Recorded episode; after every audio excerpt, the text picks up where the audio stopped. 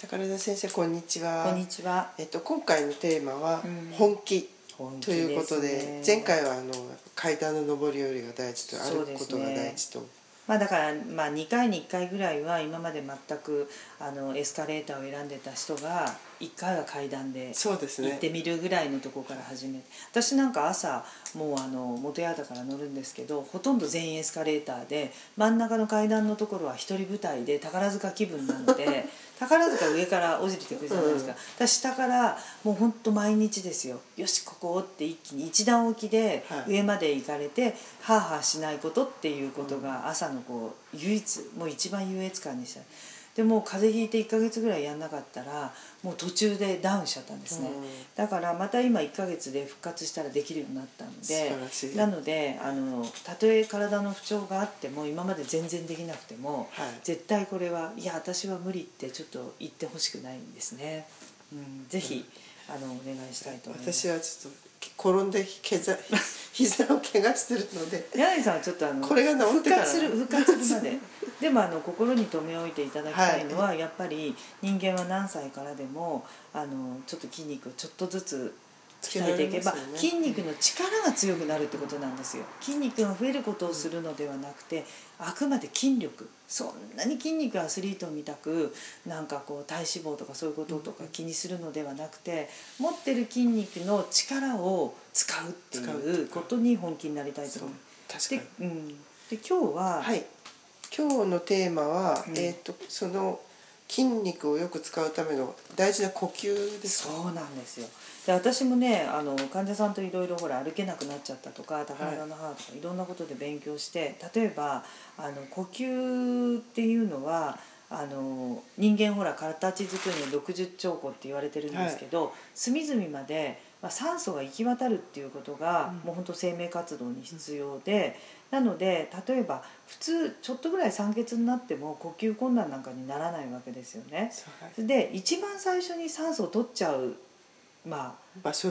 っていうのはどこ？脳じゃないですか。そう、脳とか、うん、あと臓器、うん、でじゃあもうこれは使わなくても人間生きていけるからってどんどん減らされて酸素が届かないところはどこかっていうと筋肉なんですよ。あ、なるほど。だから本気で、うん、筋肉をつけるっていうんじゃなくて今ある筋肉の力をすごくつけようっていうのが今回の一つの目標なんですね。だからとにかく、減った分をどうやってやりくりするかっていうことなわけ。最終的には、はい、もう筋肉にの補給をしなければ弱っちゃうってことでしょ、はい、それで割と、まあ、前回のはちょっときついとか言ってたんですけど今回は座ったままでまあできるので、で回数を増やしていただきたいってことなん ね、はい、でポ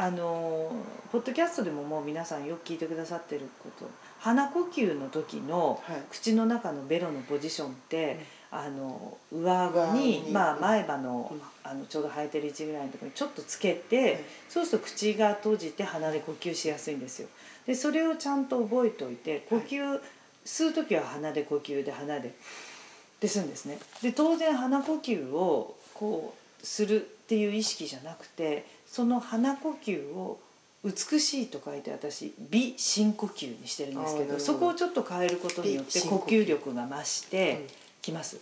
でそれをどうするかっていうと、今までのその美呼吸っていうのは舌ポジションを忘れちゃいけなくて、まず吸う時に必ずベロを今の舌ポジションに持ってってちょんとつけたと、だから口は閉じてますよね。でそこから深呼吸だから鼻で思いっきりってやると胸郭が開いてぐっと開いて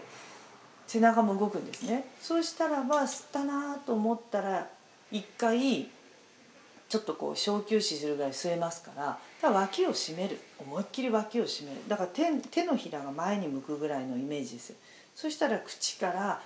ふーって吐くんですね。吐くっていうので、これを何回やるかってことで、今までは、まあ、3回ぐらいで小休止してみたいな感じで言ってたと思うんですよ。そうですね、うん、そうするとね、何が起きるかっていうと、酸素をついにこう筋肉に対しても今 脳とね内臓には十分送ってる状態ですよ、はい、今、うん、それでそしたら酸欠状態ということに意外と気づいてないから、例えばじゃあちょっと肩を回すとか、そうしたらこうなんていうの、肩回しとか手を上に上げるとか、そういうのちょっとなんとなく自分で覚えておいてください。そしたらですね、今のやり方をじゃあまず、10回ぐらいですよ。だからちょっと一緒にやってみてください。じゃあ鼻から、はい、思いっきり吸ってちょっと止めて、脇をギュッと締めて、口から吐いて吐き切って、で口を閉じて絶ポジション揃えて、鼻からで脇を締めて、で口から吐いても吐き切って、これ以上吐けないところまで吐いたらば、また口を閉じて絶ポジションに当てたら、鼻からで吸えないぞっていうところで止めて、脇を締めて手のひらを前にで。今4回ぐらい、はいはい、でも覚えたらそのままいきましょう。5回、はい、ベロポジション、そこで脇をギュッと締めたら、口できるだけ吐いてもうこれ以上吐けないぞっていうところまで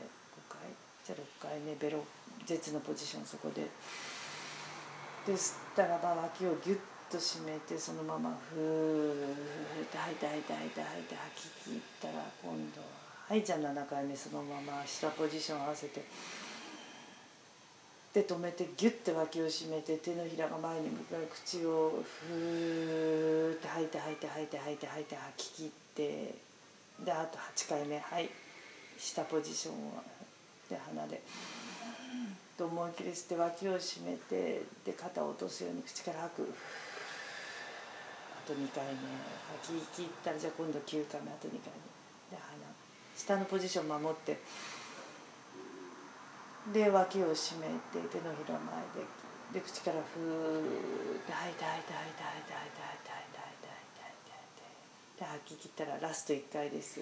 下のポジションを揃えて、口を閉じて鼻から、で胸郭も思いっきり広がって、S状が普通に取れて、そしたらこれ以上吸えないと思ったら脇を締めて、手のひら前側になった感じで口でふーって吐いて吐き切って、もうこれ以上吐き切って、そしたらば全部の力を抜いて、そしたらちょっとね、肩とか回してみてくれ。軽くない？前より回しやすくなるでしょ。であと手もなんか上がりやすくなる。ほら、これが筋肉にまでちゃんと酸素が届いたぞっていうことなの。打撲の痛みが少し減った。だからこれを感じない人っていうのは、その呼吸が浅いんですよ、まだ。だから今ぐらいもう一回、これね、患者さんに教えたらね、視野が明るくなったっていう人いっぱい。なりました。うん。要するに末梢まで酸素が届くって、私も最初分かんなかったんですけど、こういう高齢者がよく歩ける人っていうのは、こういう呼吸をよくやってるんですよ。それがだからなんでかっていうと、よく私前猫背のこと言ったけど、猫背の人が絶ポジション、そこにね思いっきり吸ってっつった時に、途中でほらまたすぐに呼吸が浅くなっちゃってやめちゃうわけ。だから深呼吸をするっていうポジションに、微呼吸からそれができるとほら姿勢が良くなるから美しくなるでしょ。だから私これを微呼吸から深呼吸に変えるという。そうするとこれだったら柳さん別に膝を打っていても今できますね。できたでしょ。で今新村さんと3人でこう10回やらせてもらったら、明らかに深呼吸を10回やると、あれなんか肩だから、これを何回かやったらここ痛いのがね、顔忘れました、ってことはちょっと肩凝ってるなと思った人は、今のやり方を10回やったらばちょっと楽になったってことを10回やるって結構本気なのよ。本気ですね。本気でしょ今、なんか乗っちゃって3人でやったけど、1人だとこれ多分10回続けられるかっていうとちょっと、結構ね途中でだるみますよね。なのでぜひ皆さん、この生命活動を最初に脳と内臓に持ってかれた分、自分で本気で呼吸力を高めることが第1回目の時にお話した筋力につながるっていうことを意識しましょう。ありがとうございます。はい。